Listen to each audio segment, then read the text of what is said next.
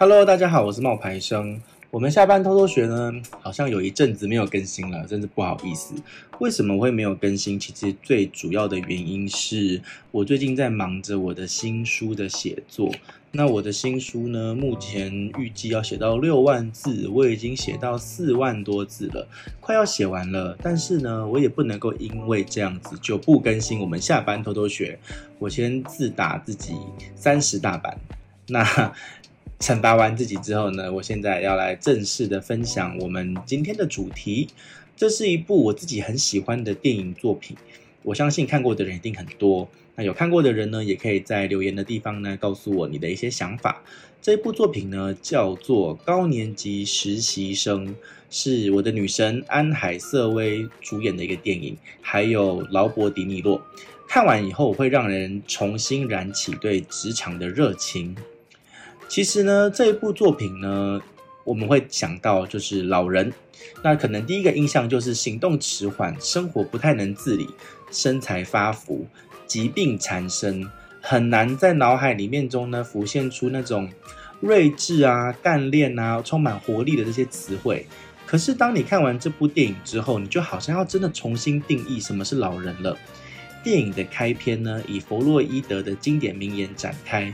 生命中唯一重要的事情就是爱情和工作。他向观众们娓娓道来。男主角呢，Ben 是一个退休的老人，他已经超过七十岁了。妻子去世了三年，至今对妻子的想念呢，也足以猜测当初的深情。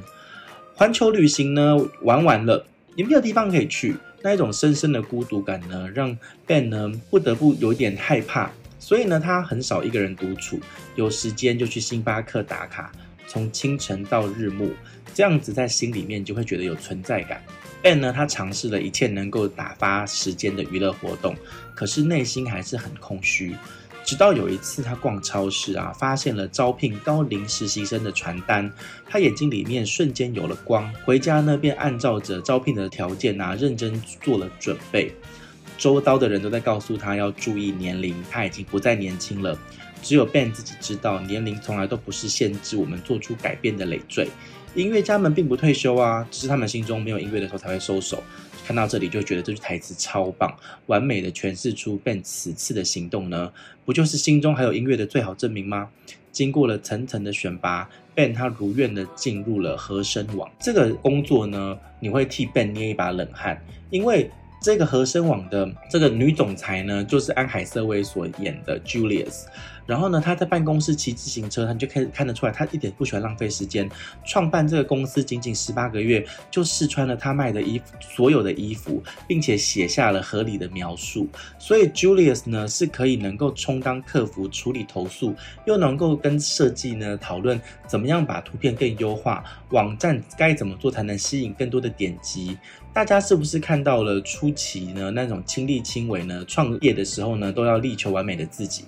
从草创期呢，二十五个人到现在两百一十六个人，一个有人格魅力、高效率的女企业主的形象呢，就浮出水面了。同期入职的这些实习生们呢，就拿出了行动电源啊、耳机啊，或者是 USB 啊、手机的时候，Ben 呢却掏出了一个很有年代感的公文包，并且呢从里面拿出了一些计算器啊、钢笔啊、闹钟啊。当同事们教他用那个笔记型电脑的时候，你就觉得这一幕很可爱。Ben 呢，他很幸运，也很不幸，他恰好分给了女主管，就是 Julius。第一天呢，就给了他下马威。而 Julius 呢，也从一开始的排斥，让 Ben 坐冷板凳，到后来渐渐发现这一位可爱的宝藏老人的好。第一个转折点是 Ben 会去仔细的帮助同事；第二个点是 Ben 在无人布置的前提之下，收拾了 Julius 忍耐很久的杂乱的书桌；第三次呢，是他偶然做了 Julius 的专职司机，在他需要的时候呢，给予帮助。当然，每一个成功的女人背后都少不了一个支持她的男人，但是长期缺失对家庭的陪伴，也为后来的自己的另一半呢埋下了不忠的隐患。真的要做一个女人太难了，尤其是一个成功的独立女性。Julius 第一次对 Ben 抛下成见，还是在他加班的那一晚上，两个人聊起了他退休前的生活。Ben 退休前在这栋大楼上了四十年的班哦，现在和声网也在这边，Ben 他也在这边，缘分真的是妙不可言。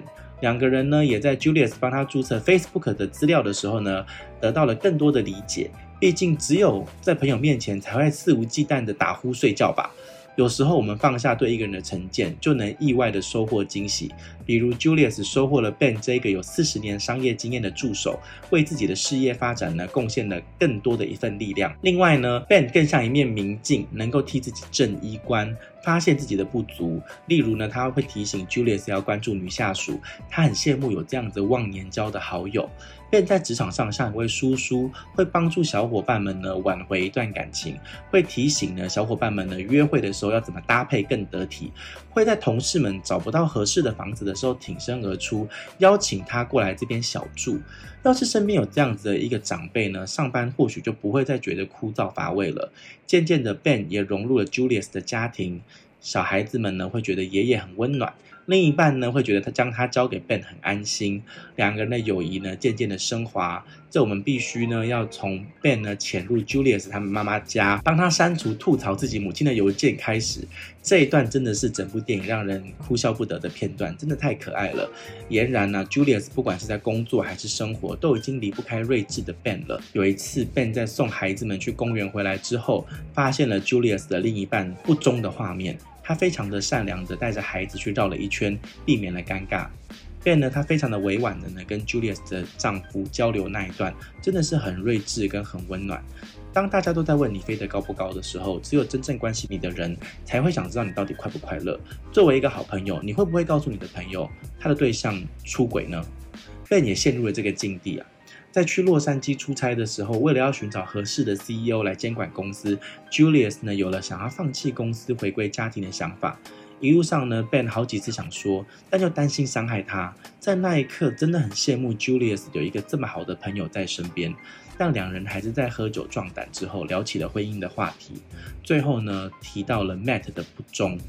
当得知一切以后，Julius 呢其实不想要失去家庭，他试图与 Matt 呢修复夫妻关系，而 Matt 也在迷茫的混沌之中，知道自己害怕失去 Julius，不想 Julius 为他放弃自己一手创办的公司，爱就要爱他的一切，只有双向奔赴的感情才能更好。